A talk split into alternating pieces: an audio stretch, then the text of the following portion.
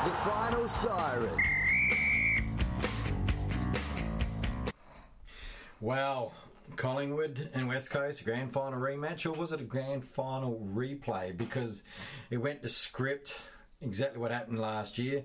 Uh, Collingwood got out early, West Coast pegged them back, so West Coast ended up winning 15 goals 8 98 to Collingwood 11 10 76. DeGoey kicked three, Treloar kicked two, and the rest were singles, and West Coast. Crip had four, Sheed had three, Kennedy had three, and the rest were singles. Uh, 60,000, nearly 61,000 there, so it was a good crowd.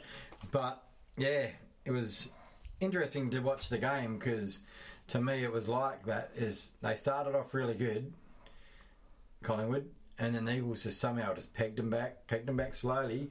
But in the second quarter, instead of just pegging back slowly, they they took control of the game and never lost it from there.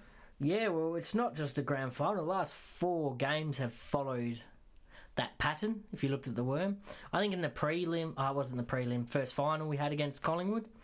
It was the second quarter where they kicked away a bit Collingwood. Yeah. But other than that, we've they've got this lead in the first half, and we've just chewed it up and ran over them. 35 points are five points. You know, we're just constantly doing it. I think the fi- first final was 15 points, and we just we seem to have their measure. And is it a fitness thing by them? I don't know what it is, but we just overrun them. Are we just a fitter side? I think we're a fitter side. You just got to look at Gaff. You say fitness, mate.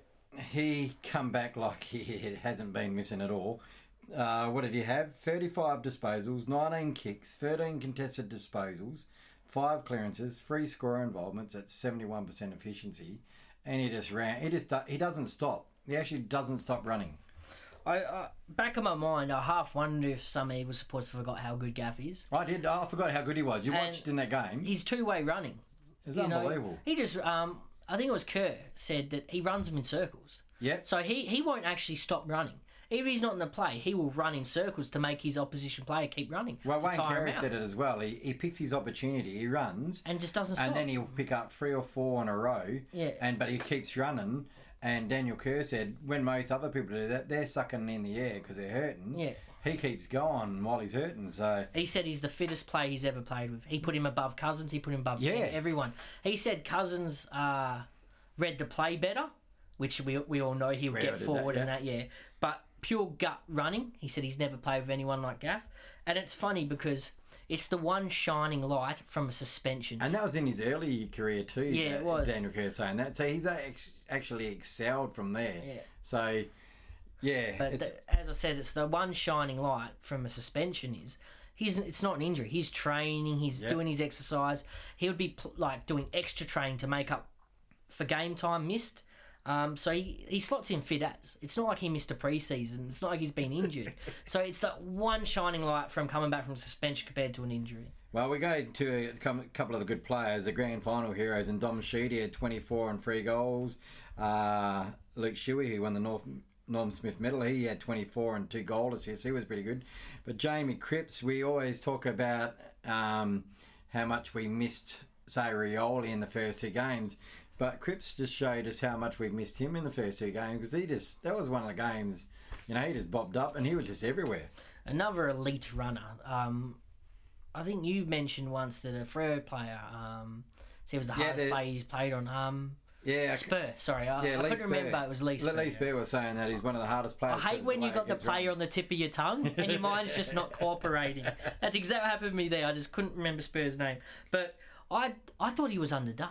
And he said he was sore and tired after the game, so he was a little underdone. But to come in after just limited time, one game in the WAFL at limited times, come in and kick four goals at uh, so-called hoodoo ground MCG, which we've kind of debunked that now. In hostile territory, four Have- goals, have that is elite. it? They still won't give us credit. Well, maybe they have now because we've knocked off their premiership favourites. I think it's six now in a row in Melbourne too. That's a good stat. And it was funny. It was um, I was listening to one of the podcasts today, and they said Cripps, um, Cox kicked a goal and was walking back strutting like he does, and then when Cripps got his goal, uh, Cox was on the mark, and Cripps basically copied the Mason Cox one walking past him. Oh, I wish I just- saw that, That's yeah. arrogant. So I'm going to go back and look at the game just for that. I think it was his first goal. I'd love to see Um, that. so he has got a bit of arrogance there. Let's go back down to defence. Sheppard, 18 disposals, 13 marks. Now, to go, Goey got off to a good start, but Sheppard put the clamps on him, a bit like much like Schofield did um, in the grand final. Shannon Hurn again, captain's game, 28 disposals. He's to me, he's one of the ultimate captains. Just the way he directs out in the ground, it's brilliant. Uh, Tommy Barrass and McGovern, they were just marking everything. They they seem to just know how to read the play so well, but they only work when the whole back six is working, and our back six is working great.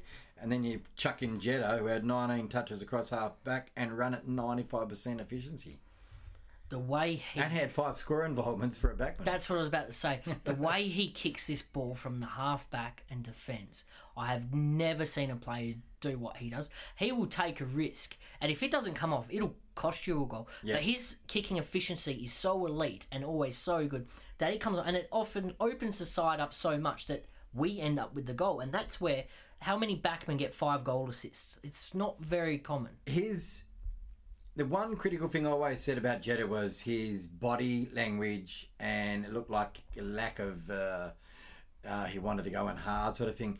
But since round twenty two last year, I've seen a big shift in the way he plays football, and it's not like he's just laconic anymore. He's actually you can tell he's into it now. And maybe that's probably why his game has lifted a bit. Yeah, to be honest, Warren, like Jetta has a lot of deficiencies in his game. He does, but that kick is just such a. Oh, the kick is- And someone Can't get a said to kick. me, it was only a couple of weeks ago, and they go, "Oh, if he wasn't such a good kick, he wouldn't be in the team." Oh. And I looked at him and go, "Of course he would, and he's in the team because he is such an elite kick. That is his strength, That's and his it is strength. so Yeah. damaging. That is why he's in the team." Uh, let's touch on some Collingwood players because we did play Collingwood and um, Jordan De Goey. You know, he's one of the fastest out of the goal square, and he's you know people are uh, putting him up on a pedestal now that he's one in the top five small forwards going around. He threatened to break the game open early, but Sheppard come in and did what Backman did do, and he pushed him to side and had no influence in after the second half. He, you know, he's always going to threaten because he's got that dangerous thing about him, you know, that aura. But just like the grand final, second half, just wilted away and probably didn't do the team things that he needs to Did do. he have twenty-one disposals? Did he? Or something like that. I don't, I That's remember. cute. Twenty-one disposals, three goals. That that's cute. What, what did Dommy Sheed, the goat, get, mate? Pretty sure he got. Yeah. Let's go back to Dommy Sheed. Twenty-four disposals, 24, yeah. but three goals. Three goals. And I believe he had five clearances or three clearances himself. You know. Yeah. Taylor Yeah. Taylor Adams, he um he was probably the most prolific for the uh, Collingwood team with 26 disposals and he had three goal assists. He had the glove on, the protective glove. Um, he did get cited for the the late bump and Shuey. Now the reason why I was cited that because a lot of people have asked me on social media is because Steven May was rubbed out for the same thing earlier on. So that's the reason why I was cited. They always look at it. And you know it was Uh, there was nothing in it Correct decision. Just down Yeah. free free kick. how like you, you touched on it before um, 21 touches 91% efficiency and he uh, kept Darling to one mark which is probably the lowest he's scored in the last three years and seven touches It's annoying because Darling has hit that elite car- Mm. category now. Uh, before his ankle, he was leading contested marks. And when he's come back, he's great contested mark. maybe the mcg isn't the ground for I don't think Jack. it's an MCG. I think it's Howe. Howe just plays him so well yeah and just wears him like a glove. And uh, I I hate seeing it because I think Darling's a star and I want him to break that Howe tag and just dominate a game. July had 25 and two goals. Beams 26 and one goal. Sidebottom 25 and one goal. And, you know, they're the midfielders, so the midfielders are getting goals, so that's what they need. But they didn't have enough power up forward because your Stephensons did nothing and Elliott basically did nothing until the last five minutes of the game. We got to give a shout out to Cole for that. Yeah, too. Cole. did so And- well on him. And his game was exactly like the grand final. First quarter, I thought he was having a shocker. Yeah, And then all of a sudden, he just put the clamps on again, and it was like, it was watching a replay. that's where it's hard to judge these players because for me, Hurn was the best backman, but that's because he had 28 disposals at a high efficiency rate. Cole wouldn't have anywhere near those No. numbers, but Jamie Elliott is a great small forward, And, yeah, and he, he did shut him out. He, Yeah, he did was- nothing. had a horrible game. Now Grundy, he had 40 hitouts, 22 possessions versus Hickey, who had seven hitouts, 12 possessions, but a goal. And Vardy had 11 hitouts and five possessions. So Grundy probably was one of the better players for Collingwood on the ground because he, he he- he's won the middle there. Not not much of a surprise. Let's be honest. Nick Nat's out. Grundy and Gawn are like the best ruckman in the comp, and there's a big gap after that. I feel like they just they're both those rucks are elite. And when you look at the clearances, uh, we had centre clearances. They they had 12. We had 15, which I surprises ho- me. I was hoping you were going to bring this up. And then, but for overall clearances around the ground, it was equal 37. So Grundy probably won the battle around the ground, obviously, but, you know, does it make a difference? I don't know. How can They lost. people, and they're already backpedaling. I've seen it on a couple of shows. How can they say it's the best midfield ever when they get beaten? But they got outmuscled by uh, a midfield that shouldn't outmuscle them. Well, why? Because The thing to me is they look good on paper, but they all can't play in there at once. I think it was Wayne Carey, it might have been Dicko who said it on their uh, Don't, don't Argue. Um, is you can have a, a team full of midfielders, great midfielders Yeah. like, and Collingwood have got some great midfielders.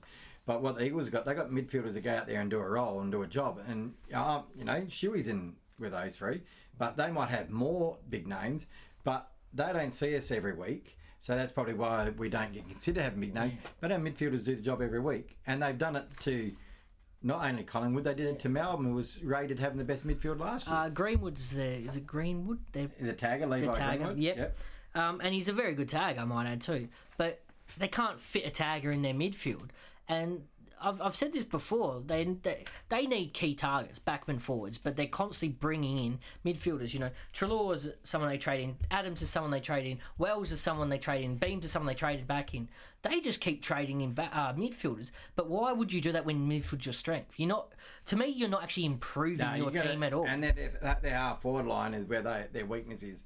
Um, quickly before we finish uh, the TNG voting, Gaff ended up getting uh, the free votes from the TNG members. Uh, Sheed 2 and Bunga 1. the goat.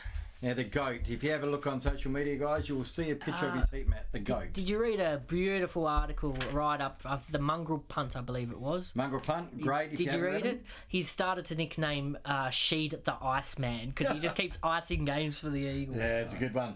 All right, thanks for listening into the final wrap. We'll have this as a standalone segment today as well. So if you only want to listen to that, listen to that, but listen to the whole show if you can. Next up, we'll do the WAFL wrap.